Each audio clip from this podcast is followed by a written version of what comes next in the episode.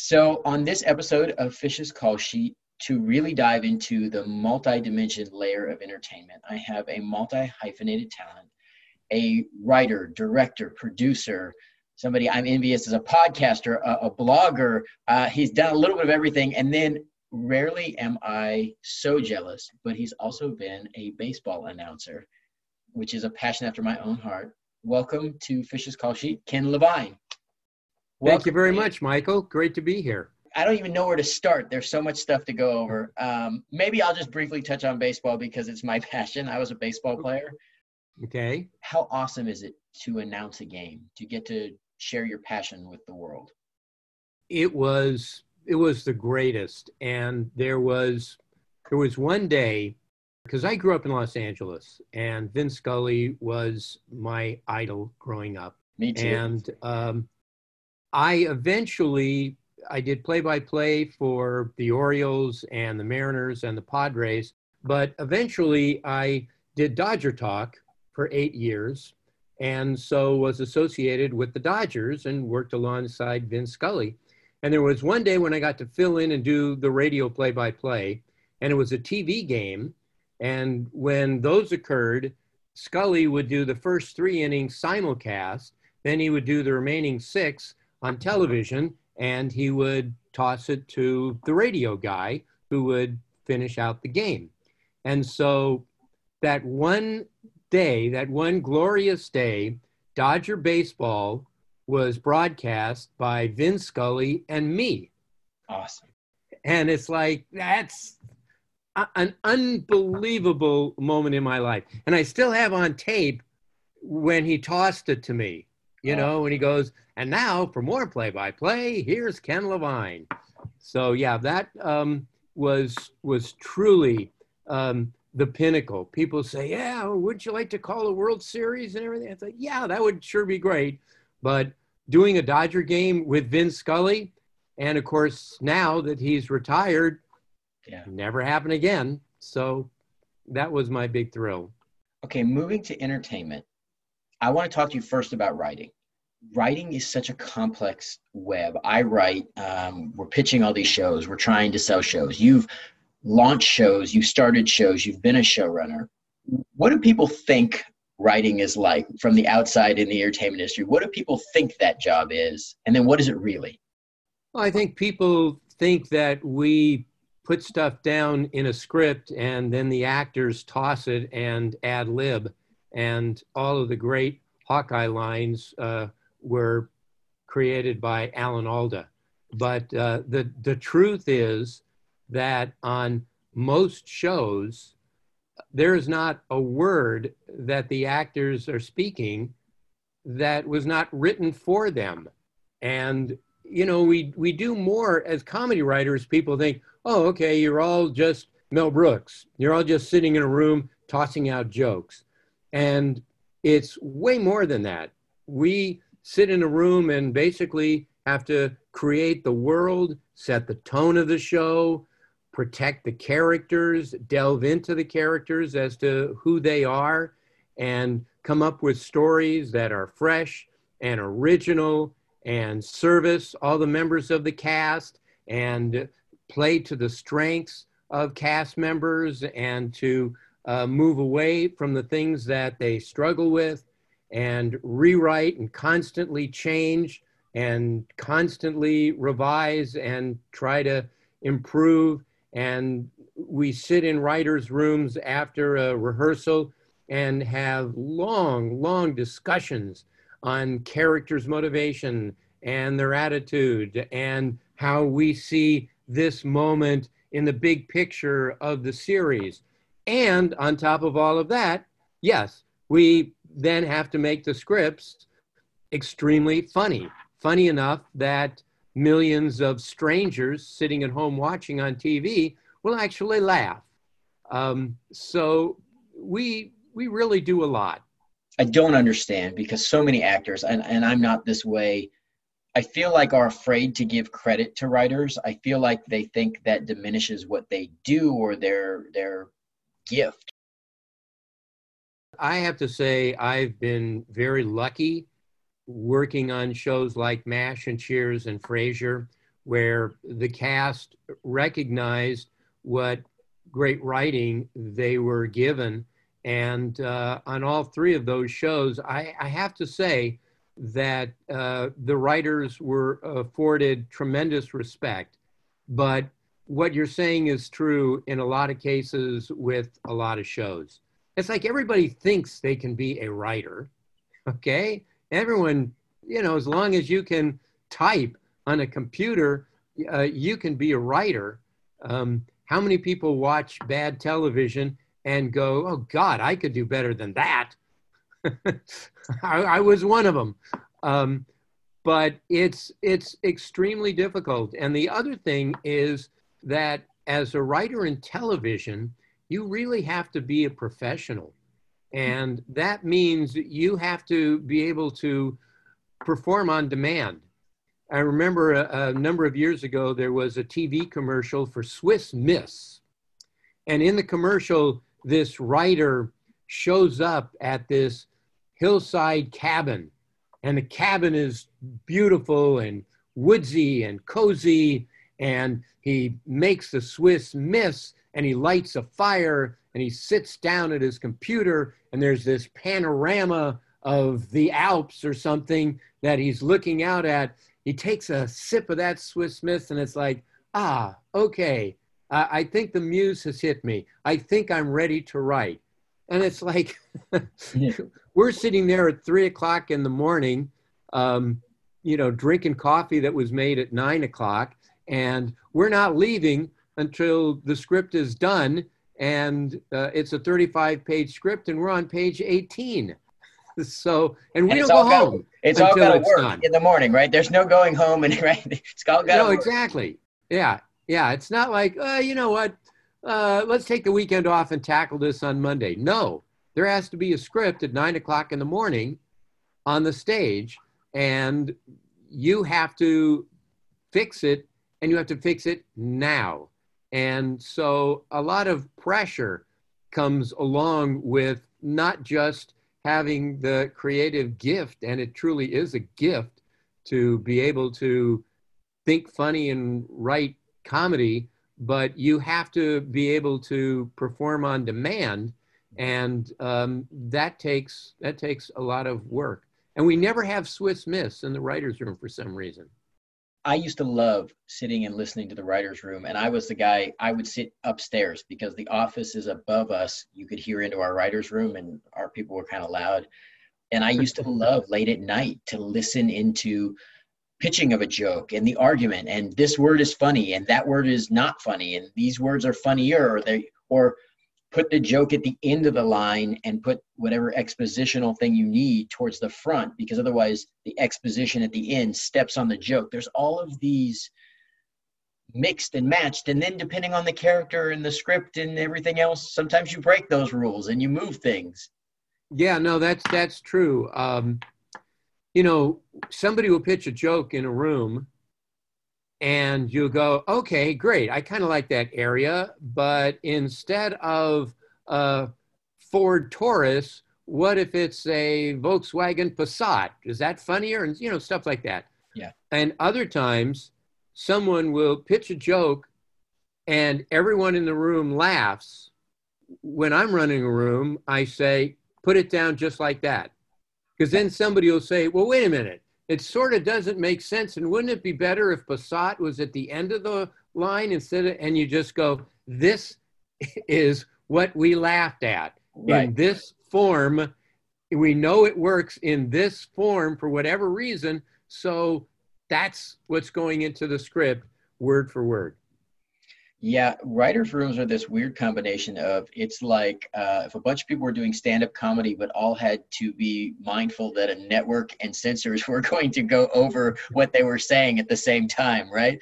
Yeah, I mean, I say it's like 18 cats with one ball of socks.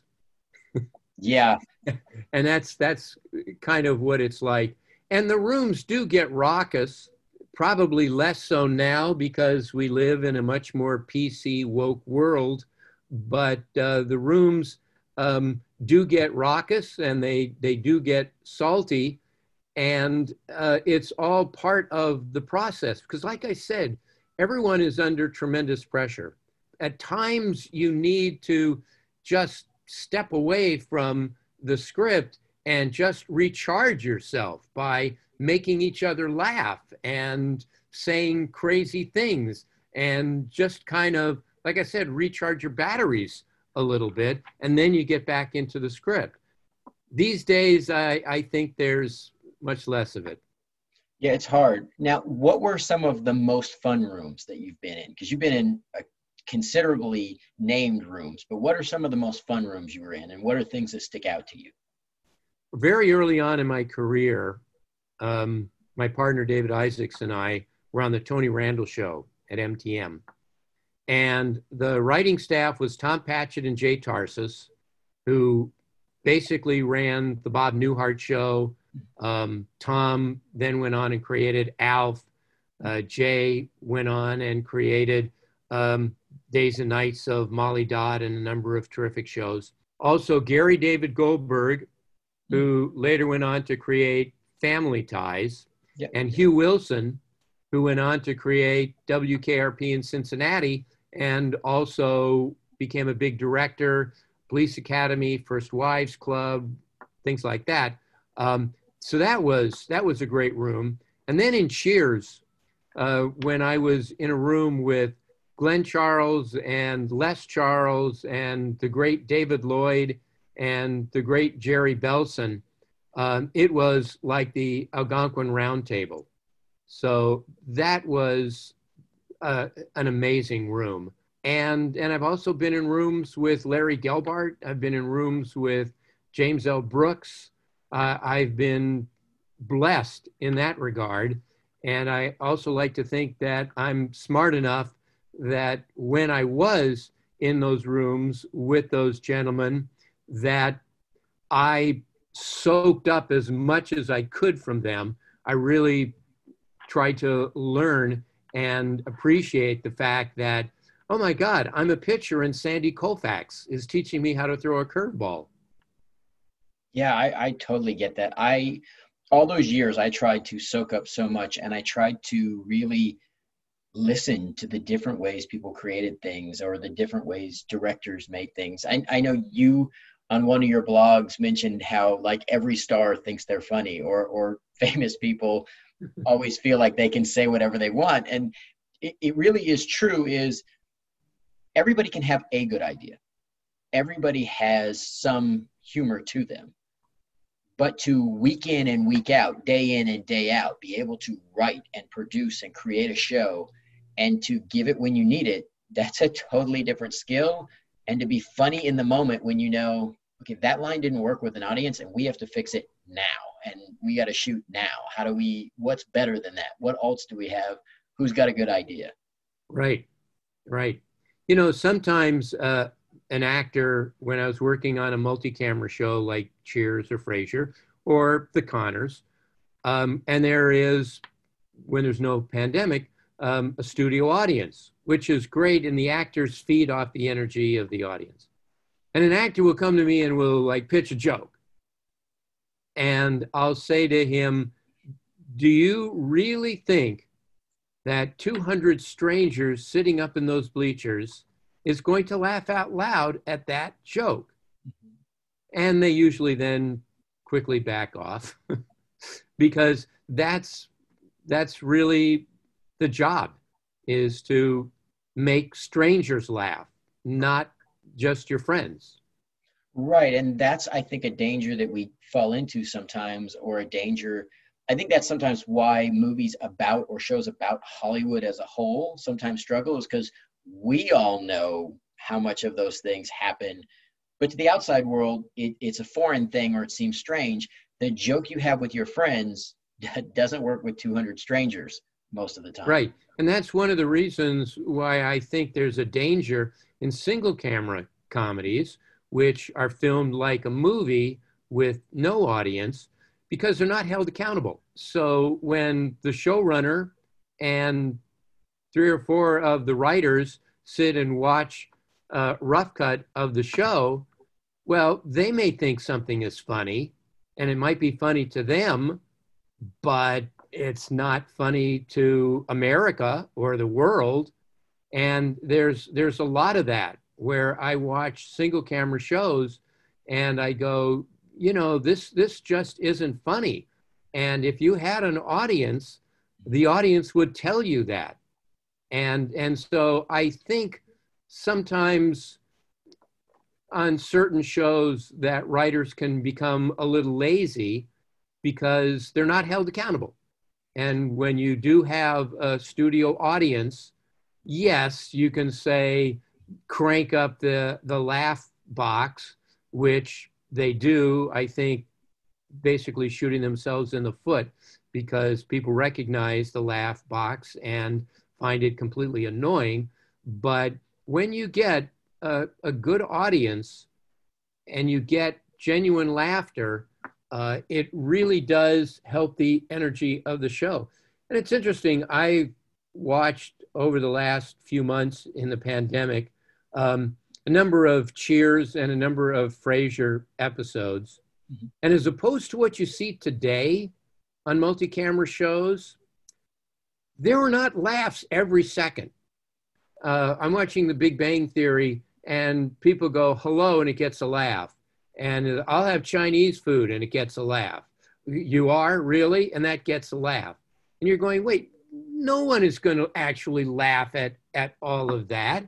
And so if on Cheers, we would go 15, 20 seconds and there would be no laughs. But then somebody would say something genuinely funny and there would be a burst of actual laughter. In fact, you'll notice on Cheers, there is a disclaimer at the very beginning of the show that Cheers is filmed before a live studio audience. We had to put that up after 7 or 8 episodes because people were accusing us of sweetening the laughter. And we were saying, no, this is the actual studio audience laughing at those jokes. So we had to put that disclaimer in there just to tell people that, no, this is real. Yeah, we actually had a similar thing because of the number of shows that are not being filmed in front of audiences. We're doing that now and doing the voiceover for we're filmed in front of a TV audience. There's something special about authentic laughter. Yep. That you can't make up. And I think that's the thing, even when you're watching at home, authentic laughter, you feel. The fake laughter always doesn't just, it rings untrue, I think, whether you realize what you're reacting to or not. When you play with an audience as a performer, we build, we rise, we can raise things and let the crest of the wave kind of go down and then hit the punchline and time it out. And it's smooth. It's why, you know, on the Roseanne show, we tackled a lot of really serious topics. You know, I think that's also something like with Cheers, you know, you guys didn't just all do surface level joke. There were things going on in people's lives were at stake. Right. And I think that also, I think, makes for better laughs because you connect, you empathize, all of your emotions are in play. It's not just like trying to hit you with as many jokes as fast as we can. But also there's a dynamic with an audience where you got to earn those laughs. And that feedback is so valuable in a production because before it goes out to the world, you got to test it in front of 200 real people and they don't care who's the star of the show. They don't care who wrote it. They don't care whose name is on it or who's directing or any of that stuff. They only care, was this moment funny for me? That's true. That's true.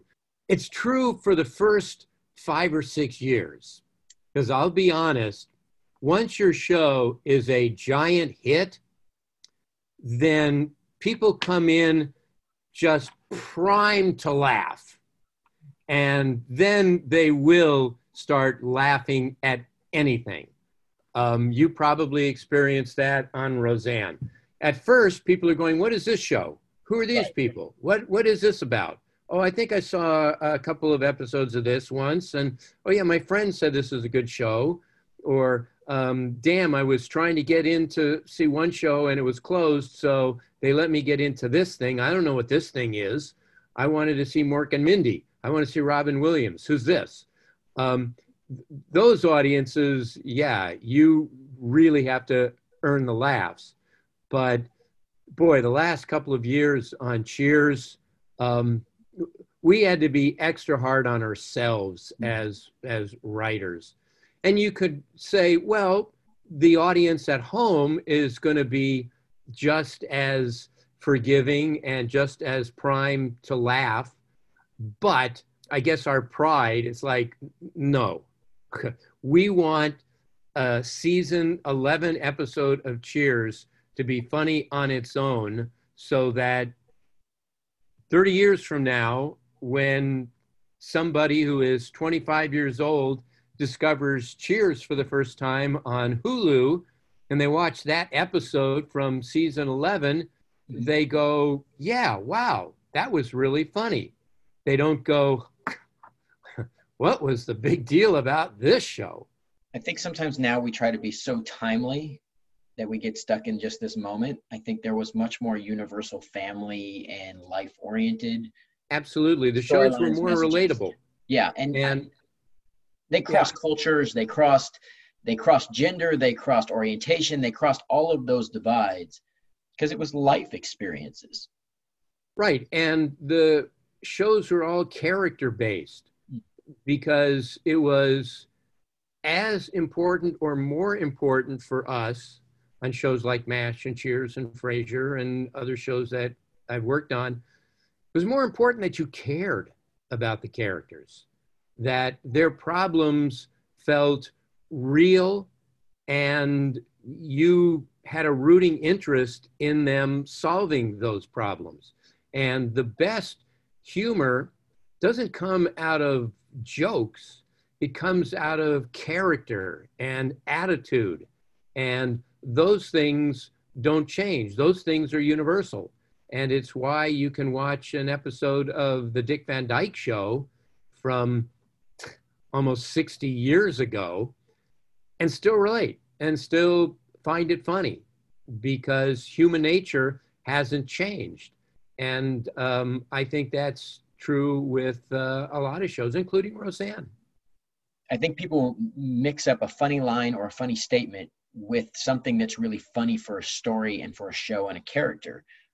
In comedy, most of the time, the things that are funny for all of us are not funny to that character. Right, yeah. No, characters do not know, or they should not know, that they're in a comedy.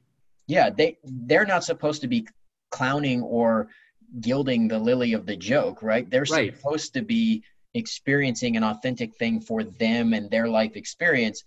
It's the rest of us who get to laugh, or sometimes their peers, friends, whoever can laugh at their expense, but it's dead serious to the most of those characters about what's going on in their life. And that's where you connect with people and you reach an authentic place, I feel, as a writer, is somebody can go, I felt that way. So they're either laughing or they're commiserating. Right. And the characters have to be well-defined and different from each other. So a line that Woody would have, you can't just give that line to Carla or to Frasier. So it's very important to have well-defined characters.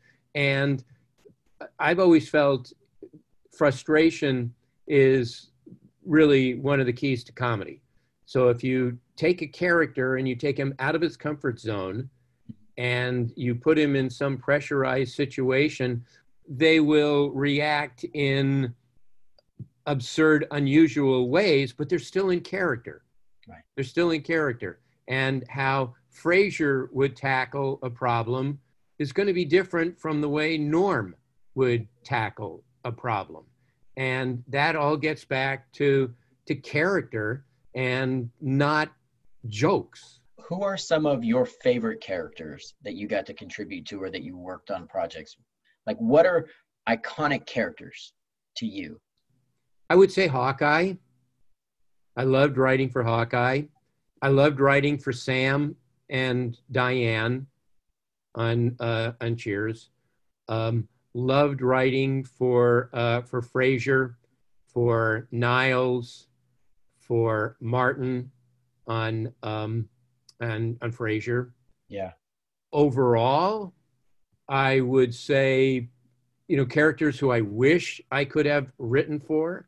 Phil Silvers as Sergeant Bilko. I know I'm going way back. Jackie Gleason as Ralph Cramden on The Honeymooners. Again, I'm, you know, back in the Stone Age.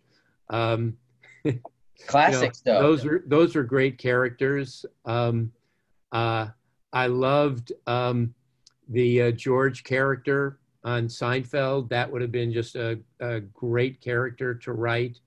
I would have loved to have written on the Mary Tyler Moore Show, Rhoda, Lou Grant, Mary. I'm sensing a bit of a theme here. A little bit of frustration, people who are trying so hard to achieve things in their lives, but have the normal obstacles that we all face. I think, right.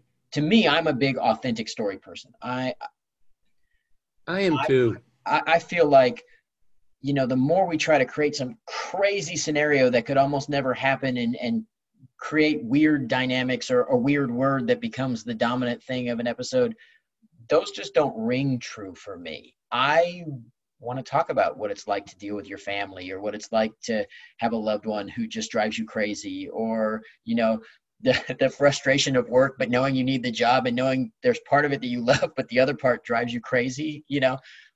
There's a great line that Carl Reiner, who was the creator and showrunner of the Dick Van Dyke Show, he would tell his writers, go home on the weekend, have a fight with your wife, and then come in on Monday morning and tell me about it. Right. Yep. Because, and, or with your kids, you know, so many of the stories ended up on the Roseanne show were related to people that, you know, we had a gentleman named Dave Rathner who was a really good writer, but he had 8 kids. I mean, he had nothing but information and time and experience across a big gap. I was like, of course you're a brilliant writer, as you know, and being a parent. Did he sleep through most of the rewrites? No, he was a workaholic. But I mean, we've had so many, you know, Sid Youngers, you know, so many of these people. You know, I got to watch Don Foster and Chuck Lorre when he was new, you know, and all of these things, you know, along the way, Kevin Abbott, Matt Berry. I mean, I could name drop for years based purely on. Those are all terrific names. Yeah. They're amazing. And yeah. I love what they do. I get worried as we do jokes per page, and I think you made the perfect analogy for why I believe multi-camera comedy will always have a place in television if we leave it as authentic and we trust our audience. Well, part of the problem now, too, is the networks, because networks now are so terrified that if you go 10 seconds without a laugh, that the viewer is going to tune out. So they just keep, you know, pushing, you know, more jokes. And the result is these shows make no sense, because you'll have a scene in the kitchen and the basic thrust of the scene is the husband telling the wife that he's got a busy day and will be home late. And you just have to pull these jokes out of your ass, where back and forth, the husband and wife have these clever, pithy lines. And again, as an audience member, you're going, no one talks like that. No one talks like that. This is dumb. Or you just zinged me 5 times and no one got mad. Like, that's one of those things too. Oh yeah, I love that. Yeah, where people insult other people and they just let it go. Right. And as much as I like to think I'm good-natured, you only get so many before my sharp tongue comes back. And I think that's right. One of those things, I miss that in television shows. You know, my writing partner and I, we write. And when we go and we're pitching stuff, I get asked questions like, how many jokes per page? Or, you know, do you think people will be comfortable with that? Because that's a serious topic. And I'm like, yeah, my whole career is off watching not just our show, but, you know, Cheers and you know, Frasier. And all. Frasier was a therapist. There wasn't a single easy topic in the entire series. That's the whole point. Exactly. Exactly. And I love writers, especially I've spent a lot of time around former stand-ups. Things you might say in a stand-up set or to each other when you're two comedians going after each other jokingly, that's right. Not what you can say out in the real world or to people that you don't know real well. I mean, you'll notice on Cheers, for the hundreds of thousands of jokes and laughs through the course of that series, there are there's very, very few Norm Fat jokes. Mm-hmm. Because we didn't want to go there. I think there's too is when you take that high road or you, this is the thing I miss about old television too, is when you don't use all the words you could use. That's some of the humor too, is you play the game of telling someone how you feel, but doing it in a much more convenient, like my favorite scenes, and I write scenes like this all the time, where two parents have to have a conversation, but the kids are in the room, and you're trying right. not to say the things you don't want to say in front of your kids, but you're still trying to have your conversation because you need to get it out. And usually, inevitably, at the end, your kid looks at you and says, "So really, it's like that." And you're just like, this is why we shouldn't have ever had this conversation. But I mean, in reality, people don't approach other people and just lay out what they're thinking. Right. They go out of their way to do anything but, okay? Right. They'll be passive aggressive. They'll send out certain messages. They'll phrase things a certain way. They'll do whatever they can not to actually have to say, you know what, I think you're really cheap. Right. You know, but that's the message they want to get across, but they'll do it in other ways. Like, oh, great, hamburger helper again. Right. You know? Oh, leftovers again. Great. Right. You know, again, people don't want to just confront other people and unburden themselves and right. share what they're thinking.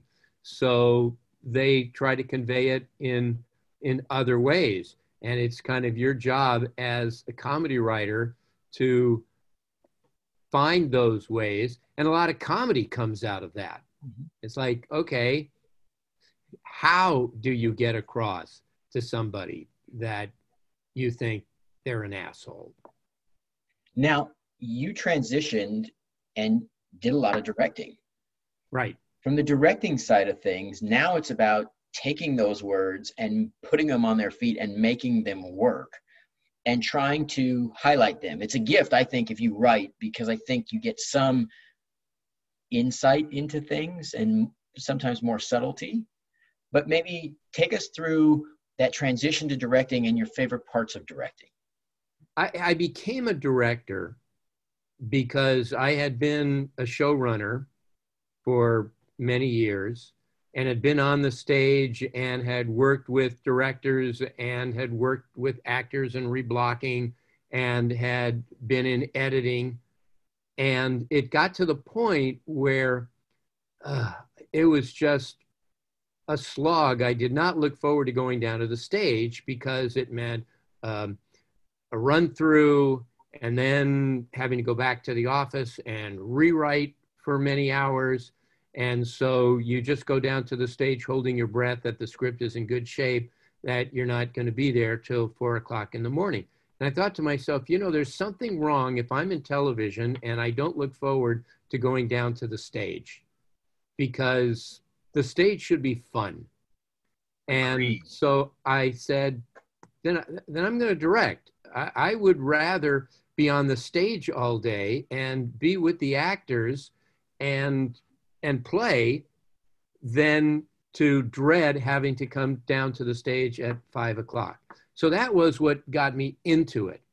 And then it took several years of auditing and watching Jim Burrows and Andy Ackerman and Jeff Melman and other groups of really good directors before I finally got my shot. David Lee was another mentor. Then there's the whole other side of it, which is the technical side. You have to learn camera blocking. You know, it's a giant Rubik's Cube of cameras moving while the actors are moving, and you have 4 cameras and 6 actors, and you have to get masters and singles of everybody and reaction shots of everybody and 2 shots. And how do you do that with 4 cameras? Move and don't stack and don't block. And right, exactly. I'm in that mode right now. I laugh. I worked with Andy in my teenage years on Seinfeld, and then he came back and was directing the show now. So he's one of the people I've shadowed and followed, the same as you. So it's funny. Good mentor. He's a good mentor. A great mentor. Once you get it,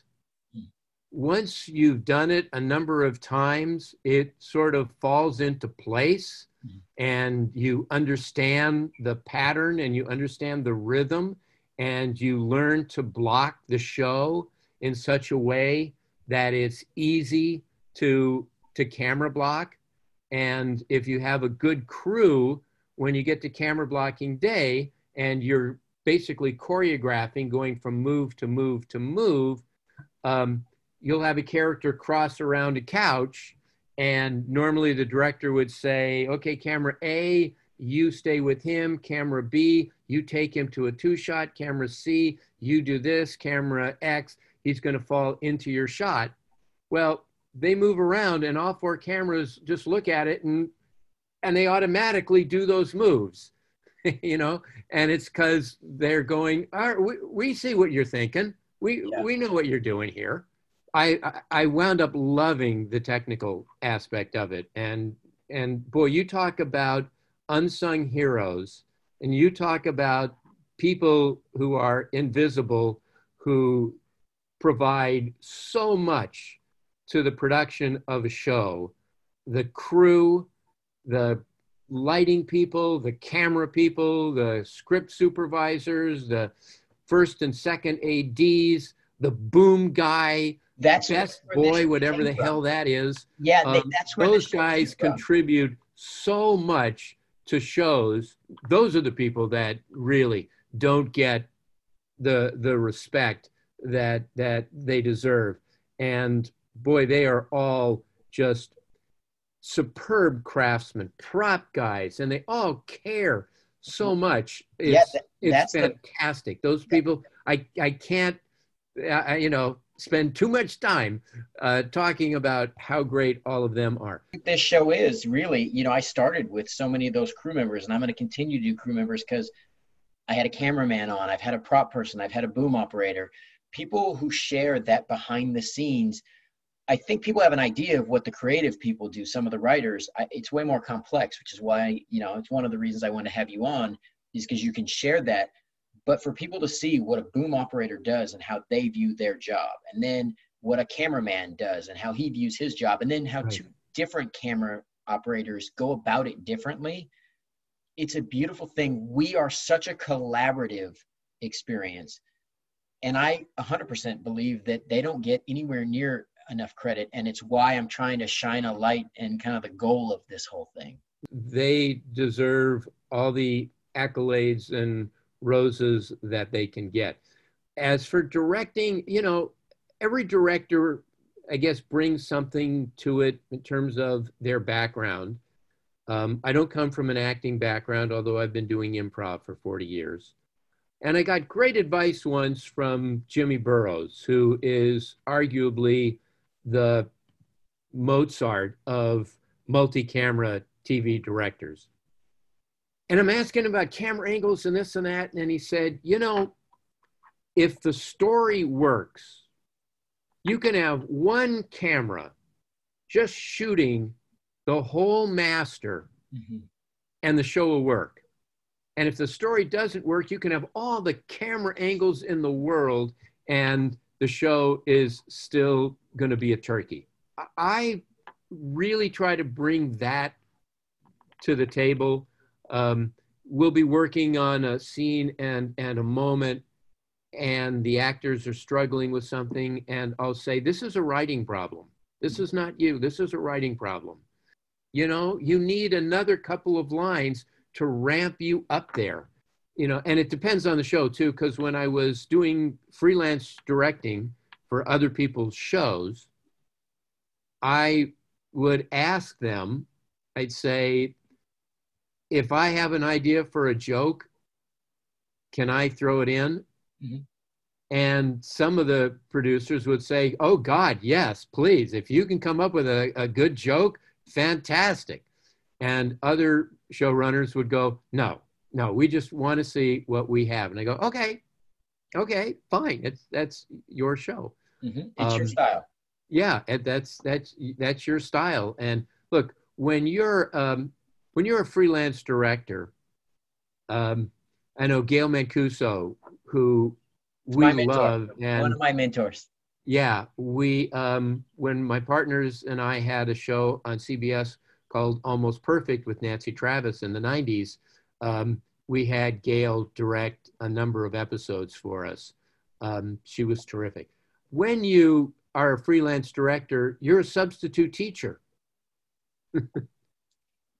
You're a substitute teacher. And people like to test this out. Yeah, and as Gail mentioned, it's like, okay, you come in to a situation and nobody knows you and you're the boss.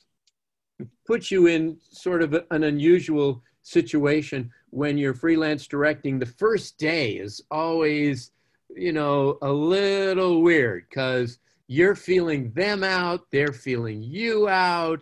It's kind of a dance until they're comfortable that, oh, okay, this guy knows what he's doing. Now, you have a podcast, Hollywood and Levine. Yes. You know, I have fallen down the rabbit hole of your podcast. The one that I am kind of stuck on that I keep is the two-parter with Michael Uslan, because I'm such a huge Batman guy. I mean, Batman was like, that was my character. We had DC Comics growing up on the set of on Roseanne, that every week we got the newest comic book. So I was constantly reading. Great. So, and Batman to me is like, it's so funny. I heard you say, people wanted to be Superman. People wanted to put a cape on and be Superman, right? Right. And I wanted to be Batman because I always thought Batman was inherently a much more interesting character to me because of the human limitation. When I was a kid in high school and I was 6'2", 135 pounds, I would have loved to have the ability to beat the shit out of 5 or 6 people in my high school class. So I wanted to be, I wanted to be Superman. What I loved about Batman too was number one, that he was mortal. Mm-hmm. And number two, that he had all this great stuff. Yeah. And he had a secret cave. Yeah. It's like, I would love a secret cave. You know, whenever I would shop for a house, and I would always ask the realtor, is there a secret cave? Sadly, no.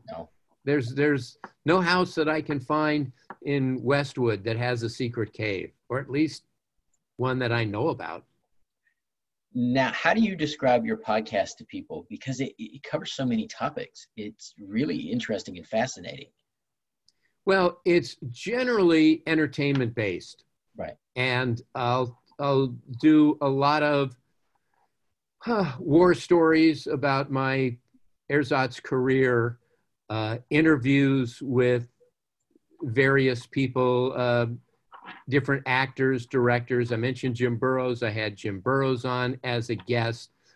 Since I come from this wide background, I have a very eclectic group of people that I can draw from. I had Al Michaels from NBC Sports come to the house and talk to me for an hour about sportscasting. I've had showrunners. I like to bring on writers who are excellent and have had amazing careers, but names you don't really know, mm-hmm. you know, and to introduce you to them. There are times when I will really let you in on the process. I will take a 10-minute play that I wrote and I will interrupt it and discuss why I made this choice, what I was going for here, what I was trying to achieve. And so you really kind of get into my mind You're sitting over my shoulder essentially as I'm writing. I do commentary tracks of television shows from time to time. And I do silly things. I've never done stand-up comedy. You know, I've done improv and I've done many banquets when I was a baseball announcer. But when you're doing a banquet, people come to see you and they know who you are. And I have like 15, 20 minutes of hilarious baseball-related material that I can deliver. But that's different from open mic night when you're up there and there's all these people going, who the hell is this guy? They just stare at you. Yeah. So I decided, as kind of like in a David Letterman show where you just try stuff. Open mic night started at 8 and I was on at like 9:45. And I said to the audience, I am going to record it and I am going to play it back. However it goes, whether it works or it's death, whatever it is, I'm not going to edit it. I'm not going to sweeten it. This is what it is. And I prepared 5 minutes of material, and I had a specific theme, and I had jokes which led to other jokes, which led to other jokes, which led to other laughs, which built to a big payoff. 5 minutes, on and off, done. Right. So I was scheduled at 9:45 and people started performing at 8 in 5 minutes, you know, so there were probably 20 or so people who came on before me. And I came early because I wanted to see what everyone else is doing. Mm-hmm. And I was surprised at how bad and how lazy most of these sets were. And they go, they do some bad joke and it wouldn't get a laugh. And they go, okay, well, no more penguin blowjob jokes. What about this? You know, or they're looking at their cards and they're shuffling and everything. And I mean, I grew up going to the Comedy Store in the 70s with Letterman and Shandling and Leno and all those guys. And boy, they just worked so hard perfecting their acts. So I got up there to do mine.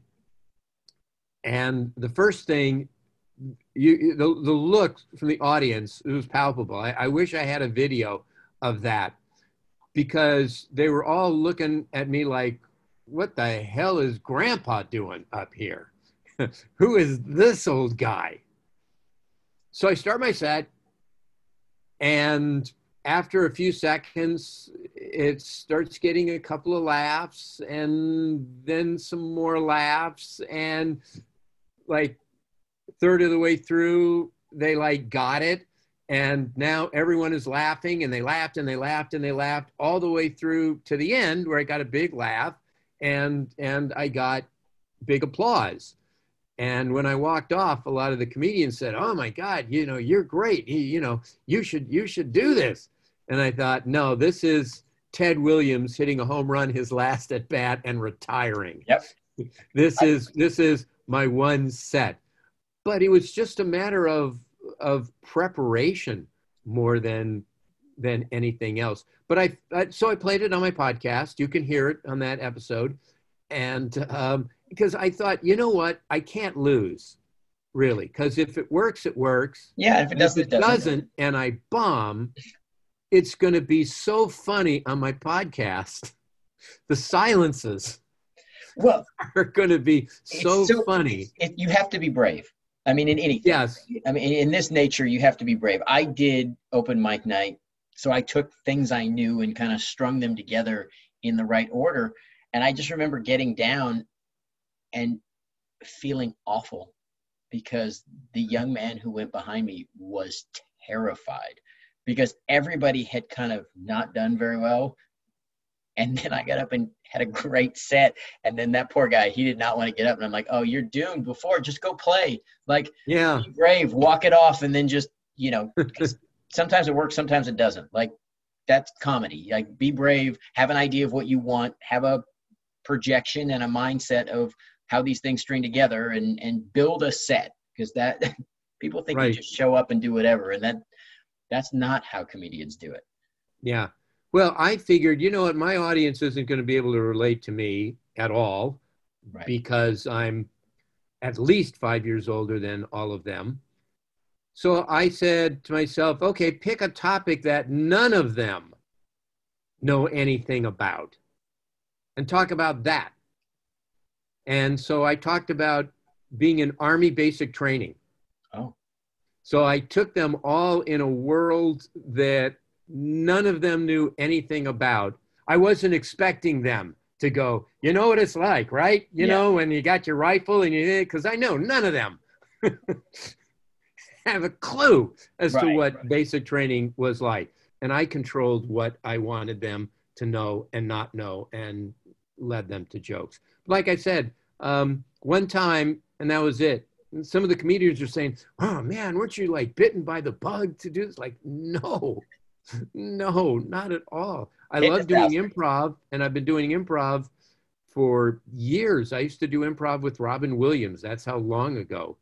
But that's different. That's, you're working with people, and again, you're playing characters, and there's not that desperation mm-hmm. to get up there and be loved.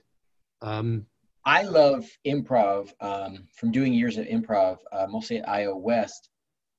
I love the team aspect of it because sure. you're building with someone, right? And sure. I love like, oh, okay, we're going there. Yes, and how do I make that bigger, better, bolder, right? Like exactly. I'll be your best teammate. Like, and I don't mind being the butt of the joke. I was just all in. I just wanted to make it work. So if I'm the straight person in this setup, or I'm the same way. I love being the straight man. Sometimes I'll yeah. be doing a scene and I'll see where my partner is going with it. It's like, okay, set him up. Yeah, set him up. Just set him up. And I'll build with you. And I love that. And there's something so beautiful about it. And there's something of improv. You have to be there in that moment, because it exists in that one moment in time. I did a scene with Robin once. This was a workshop class, and the director would just say, okay, Robin and Ken. And it was tough doing improv with Robin because he was so brilliant, and he would just, and so he primarily would use you like a post. So I don't remember what the premise of the scene was, but it begins and Robin just launches into all of this stuff. And I finally wait until he takes a breath. And the only thing I can say is, fuck you. And it got a big laugh. And then he launches into his stuff. Again, I don't even know what the hell he's saying. And when he takes another breath, 40 seconds later, I just go, fuck you. And that got a laugh. And this happened like 4 times. And finally, like the 5th time I said it, it just got a thunderous laugh and lights out. That was the end of the scene. As I'm walking off, I'm thinking to myself, oh God, Robin is just going to hate me. I have staged him. He is just going to hate me. And he put his arm around me and he said, that was fucking great. And I think great. Really great, talented people love to see other people shine, and they love. And the scene was funny, and that's all that matters. At the end of the day, yep. It made the scene funny. And so, for all of his craziness, basically, we set it up so that he was my straight man. Yeah, and I had the punchline, and those were the 40-second setups to my punchline. But at the end of the day, okay, was the scene funnier because of it? And yeah, you learn to really be a partner and not to be a competitor with the person you're on stage with. But you know, that also comes easy for me because I have had a writing partner for over 40 years. So I'm very used to working with a partner and the understanding that the sum is better than the parts. And, you know, so. Talk to me about having a writing partner in that way. I have a writing partner, and we work so well together. Talk to me about having a long partnership like that, and some of the advantages and things that you really admire. Well, the big advantage is if your car needs to go in for repair, you have someone who can like pick you up and drive you to work. My writing partner is going to die laughing that you said that, because that's pretty much what we do. Because at this point we have old cars because we haven't sold the things yet. But well, I would say that the two writers need to be compatible. You can argue over things in the script, but don't make it personal. I mean, there'd be times that David and I would be arguing, and then it would be 12 o'clock. We go, okay, let's go to lunch. And we would go to lunch and talk baseball. You need to have sort of the same sensibility, mm-hmm. and you need to really respect your partner. You need to respect his opinion. Writers work in different ways.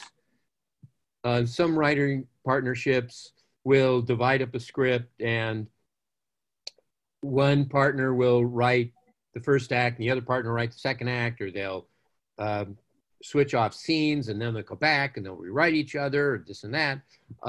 David and I, for the most part, always wrote head to head. We were always in a room together, and we would have a writer's assistant taking down the script, and we would dictate it.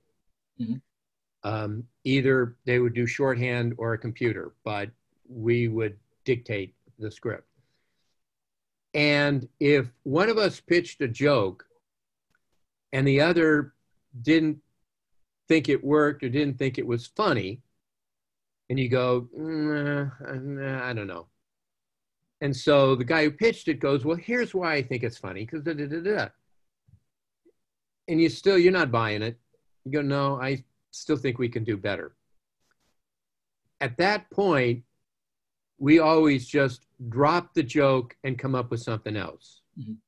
That it takes us less time to just come up with a new joke that both of us are happy with than to argue for 15 minutes and have one of the partners upset because he gave in and there's a joke in there that he doesn't believe in. Right. So we do that.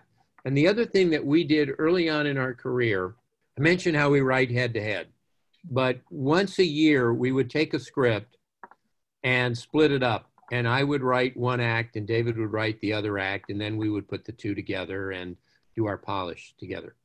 And the reason we did that was so that we each felt comfortable writing on our own.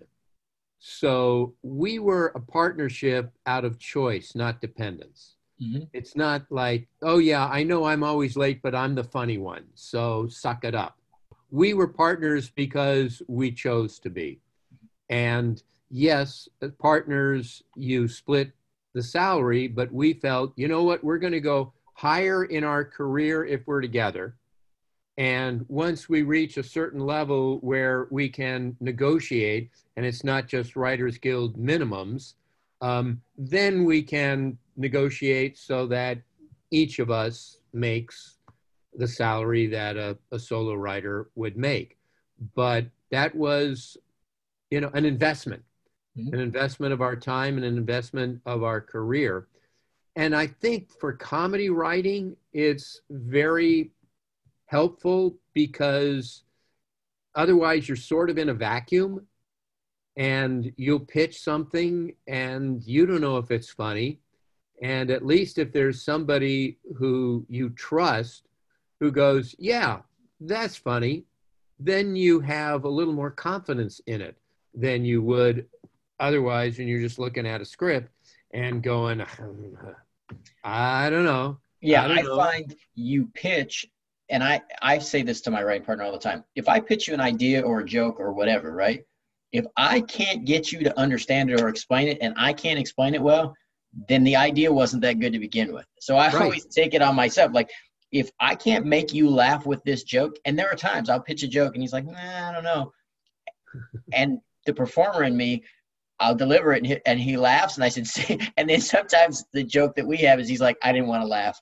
I'm like, I know. So if I could make you laugh with it, then it was funny, right? Like it fit. But again, then you also have to be careful of like, I'm not going to be performing that joke. I'm not writing that joke for me. So the joke can't only be funny from one source, right? Like you have to watch that line too. And I'm a big believer. We just pitch back and forth. And there's times even story ideas or show ideas where I'll pitch something and he's like, he goes, I'm not feeling it. I'm like, okay, I'll work on that and I'll bring it back later, right? Like we'll pitch a joke. I'll pitch a joke and David will go, oh, okay, I like that area. What about if it's this instead of that? And I said, okay, great. And then what if we move that here and blah, blah, blah. So both of us, you know, kind of have a hand in the joke. And when people say to me, so that joke was yours, right? And I go, I don't remember. Yeah. And it sounds like I'm being coy or being overly humble, but the truth is no, because our thumbprints are on a lot of the lines. Yeah. And then there's days when I'm just hot and I pitch out a lot of stuff. Yeah. And David will just kind of let me go. And there are days when David is hot and I'm like, okay, this is an easy day for me. I think having a sports background helps that, because I always say we try to be each other's best teammates. And then I'm always like, I don't have to score the points. I'm fine with an assist, or I'm fine getting the single. Right. And you we do that. We call it comedy assist. Yeah, yeah. We actually have, you know, comedy assist.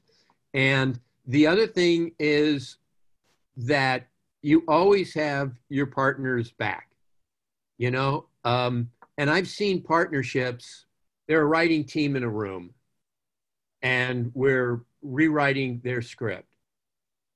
And the showrunner will go, okay, I don't know about this. Let's do a new joke here. And the one partner will turn to the other partner and say to the room, I told you that wasn't going to work. Okay. When I hear that, I just go, they're doomed. They're doomed. This is another 1 or 2 year partnership. Ken, yeah.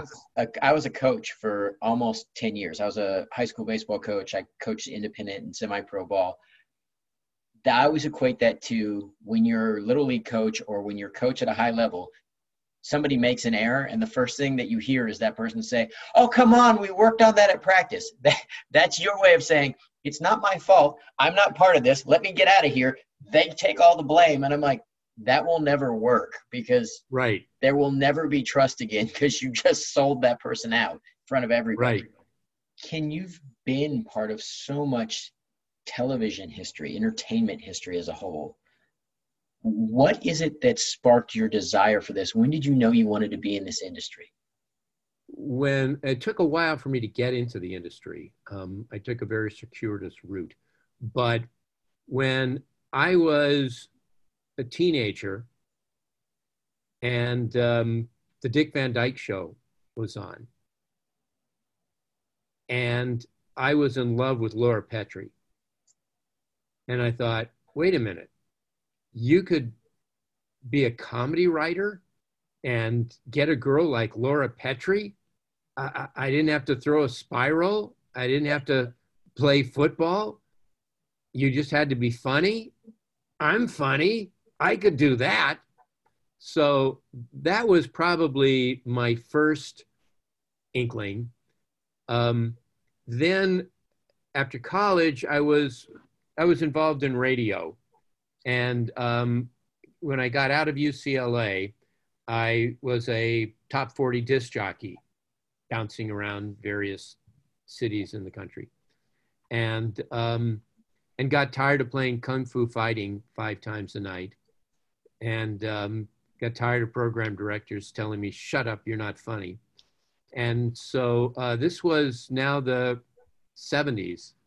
And the 70s in television comedy was truly a golden age, with the Mary Tyler Moore Show and All in the Family, Odd Couple, Maude, MASH, Rhoda, The Jeffersons, it was a great time. And so I met my partner, David Isaacs. We were both in the same Army Reserve unit. And I got fired from one of my many radio jobs and called David and said, let's write a script. Neither of us had ever written a script. Neither of us had even seen a script. I had to go to a bookstore in Hollywood where on the remainder table, you know how most bookstores will have old books for $2. Well, this had a remainder table of TV scripts. And I bought an Odd Couple script and a Mary Tyler Moore script for $2 a piece. And it's like, oh, okay, interior WJM night. Oh, that's how they do it. So we basically learned together. And the way we learned, since we hadn't taken writing classes, was we wanted to write a Mary Tyler Moore show. That was, for us, really the gold standard. So back in those days, the only way you could watch a show was to watch it when it was broadcast on television. So the Mary Tyler Moore Show was on Saturday nights at 9. So every Saturday night, David and I would get together and we would watch the show and we would hold up a silver dollar microphone to the speaker and make an audio cassette of the show. Then we would go back and write an outline, a detailed outline based on the episode. And we did that week after week after week until finally we started seeing the patterns and we started figuring out exactly how they told those stories. And then we wrote a spec Mary Tyler Moore show, which didn't get us an assignment on the Mary Tyler Moore show, but it did get us our first break and assignment on The Jeffersons. That's how we learned. And I always maintained, if I had a girlfriend, if I was getting laid and I was dating on Saturday night, I never would have had a career. Right. Wow. That way of coming to it is so good for people to hear because of the dedication and the commitment. Right. I mean, now it's so much easier because you can, you know, watch a whole series. Yeah, you stream the whole thing. You can buy a whole series. Yep, you and can watch them whatever you want. Analyze it and watch it to your heart's content. And there's competitions that you can go into to write spec scripts for things. Right. And it's a very different thing. You're trying to find that first job in this business is usually the big thing. Sure. And then if you're a hard worker, you know, usually you kind of navigate your way. Right. All right. What's one of your favorite experiences? In television? Any of them. In television, David and I had a short-lived series called Big Wave Daves. It was starring Adam Arkin and Jane Kaczmarek, Kurtwood Smith, David Morse, Patrick Breen. It was basically three guys go to Hawaii to open a surf shop, like a midlife crisis show. And it was on CBS. The pilot tested really well, but there was no room on the fall schedule for it. So CBS came to us. We figured, all right, well, they'll pick us up for midseason. So CBS came to us around Memorial Day and said, we want to put you on in the summer. We want to put you on after Murphy Brown, Monday night at 9:30. We'll do 6 episodes. It's what we did with Northern Exposure, and then it, you know, went on. And there'll be no preemptions. You'll go straight through 6 weeks in like our best comedy time slot following Murphy Brown. I said, when do you need these scripts? When do you need these to air? And he goes, you know, like mid-July or something like that. And so we thought about it. I called up Peter Tortorici, who was the president of CBS at the time. And I said, Peter, we've kind of crunched the numbers, crunched what we have to do in terms, we don't even have a set built. We don't have a crew. We have no writing staff. We have no scripts, nothing. And we have to be on the air in like 5 weeks. And I said, the only way that we can physically do this is if there is absolutely no interference. None. We understand standards and practices that you have to do. And we're not saying that you guys can't come to table readings and that you can't come to rehearsals and you can't come to show nights.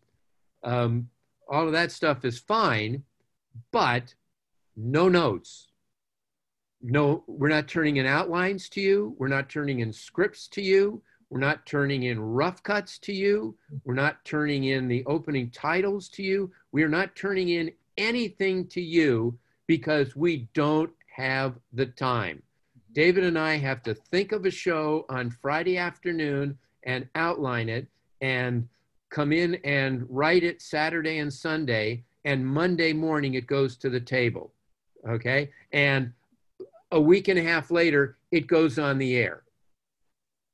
And I said, I totally understand and respect if you guys are uncomfortable with that, in which case we will respectfully decline and hope that you pick us up later for a mid-season show. And Peter said, do it. And we only made 6. We got really good ratings. We should have been picked up. Jeff Sagansky didn't think that Adam Arkin was a TV star. Idiot. And they had, a show starring Faye Dunaway coming up, so they didn't, need us. We had the most fun on that show because we just did whatever the fuck we wanted. And it was great fun, long hours, but great fun. And I'm really proud of those shows. And some of them I have illegally posted on YouTube. Okay. So you can go to YouTube and you can see a few episodes of Big Wave Daves. What is the first thing you look for on a call sheet? To make sure Roseanne's name isn't on it. Just living to get me in trouble, huh? Roseanne and I are not on the best of terms. Regardless of whether people I care for like each other or not, I prefer to make my own opinion and have my own thoughts on people, and I can have relationships outside of other people's types. Great. I love the show. Right. But she and I have gotten into a blog war one time, which was kind of amusing, but Roseanne is not going to listen to this podcast if she sees that I'm on it. I don't censor your answers. This is proof that I'm open-minded and that all answers are welcome. Okay. All right, what's the last thing you want to see on a call sheet? Maybe that there's difficult pre-shoots and not enough time allotted to do them. Yeah, that always is an issue. Yeah. Okay, what is your favorite thing to see at craft services? Omelet bars. Oh, okay. I love when there's omelet bars. Okay, now on the flip side, what would you hate to see at craft services? What do you hate there? What do I hate there? Probably bologna sandwiches. If I saw a bologna sandwich on a craft services table, I'd be very disappointed. Yeah. Roaches. I don't like to see roaches or cockroaches on a table. I don't like to see flies buzzing around. Nothing that moves on its own. I don't want anything that moves on its own at craft services. Nothing. Yeah. Nothing that moves on its own. That's right. And I have worked some low budget things over the course of my life, especially when I worked on the cruise side of things. I've seen a few things move, and that's it's not a pretty picture. Oh yeah. Ken Levine, how do you define success? I would say doing what you love and getting paid for it and doing it with people you love. Oh, that's beautiful. All right. I always ask people, how are you doing based on your definition of success? I'm doing very well. I feel that I've led a charmed career. I never created that monster Seinfeld hit where, I suddenly can buy my own planes. But I've worked on great shows with great people at a time when television was really fun. And like I said, I think I've led a charmed career. So I am nothing but grateful. Okay, what is the one thing you want on every set? A level of calm. Yeah, I believe that people do their best work when they're in a calm, supportive, creative situation. So the one thing that I try to establish whenever I'm either a showrunner or a director is to set that tone that, you know what, this is going to be a calm, fun work week. So that would be my answer to that. Yeah, I come with an enthusiasm, but a calm kindness. Randall Winston, who did the show, who's a producer, he said his tent poles were strong, calm, kind. And I thought those were brilliant. And making an environment where people want to show up and feel like they can be creative and work. If it's chaos, then it turns into chaos, and it can go sideways in a hurry. And you as the director, I feel, you have to be unflappable, mm-hmm. okay? Because they take their cue from you. And if the director is frazzled, then everyone else is going to be frazzled. And it's really your job to try to get the best out of everybody, whether it's the actors or the prop guy or the makeup person. And I think you do that by being supportive, by being kind, by creating an atmosphere where you want to go to work. Yeah. Okay, now on the flip side of that, what's the first thing you would eliminate from any set? Tension. I agree. If I'm a showrunner and there's a director who yells, there's no yelling on my sets. Okay, directors do not yell at crew people. Crew people do not yell at each other. Actors do not yell at assistants or PAs because there's onions on their patty melt. And again, I don't care whether you're the star of the show or whatever. There's no yelling on any of my sets. I love that. My writing partner and I, having grown up in this, I've always said, I want to set a tone for everything we do. And in some ways, from the start of just writing it, we already set somewhat of a tone. And I believe that you create a collaborative environment where you value people from top to bottom. And right. Certain things just aren't necessary. We don't need to yell at people. You know, I work with an AD, Amy Brown, who does this really smooth motherly thing is every once in a while when people start losing their mind, she never yells. Every once in a while she gets quieter and people will lean in to hear and she's got them, right? Like, right. I think that's so brilliant and she has had to tell producers at times, if you want to yell her, I'm not that person. And I just respect that so much. Know who you are, know how you want to live, know how you want to carry yourself for your work. I mean, I've fired directors for that, And look, there's some good directors, John Rich, who directed Dick Van Dyke Show and All in the Family and everything. Great director, a million Emmys and everything. He's a yeller. He screams at people. We had a chance to get him for a pilot. Not a chance. Mm. Not a chance. Okay, now what is the best gift you've gotten from a project? Miami? Oh. No, I think I've been lucky enough that a number of shows I've worked on will outlive me. And that people will be enjoying, laughing, getting something out of work that I did 40 years ago, maybe 40 years from now. And that is a tremendous gift. Okay, how do you want those people who work with you to remember you? I think as a professional, as somebody who was very professional, and what were those three things? Strong, kind, and what was the other one? Strong, calm, kind, yeah. Yeah, that. that pretty well says it. So what is the legacy you want your loved ones to take from your life? That I was a good husband, father, citizen, and along the way brought joy to a lot of people.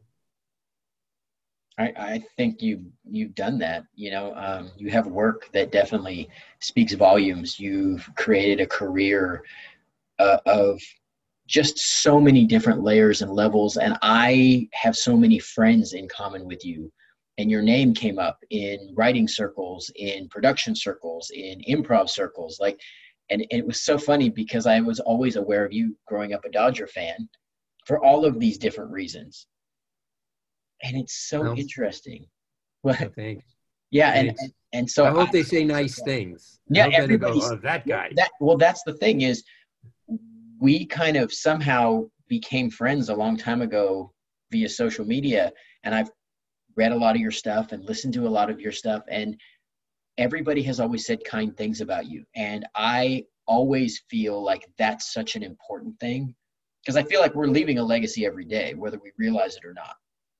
Uh-huh. And for me, the impact you have on people, the way people feel when you leave them matters.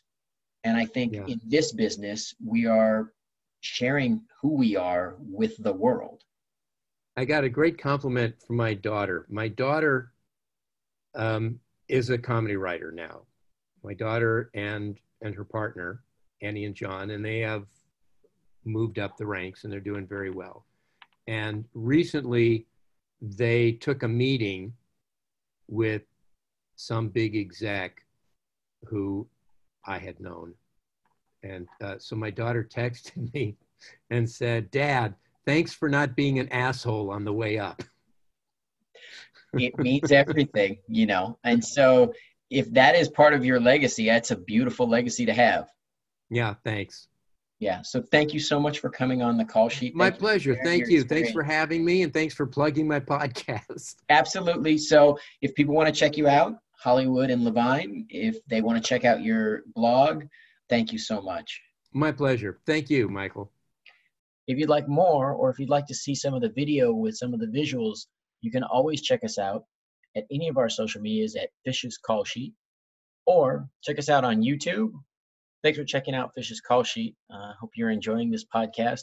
We have a lot of other episodes where we cover a lot of different categories in our entertainment industry, but I'm so happy to celebrate all the people who make production possible.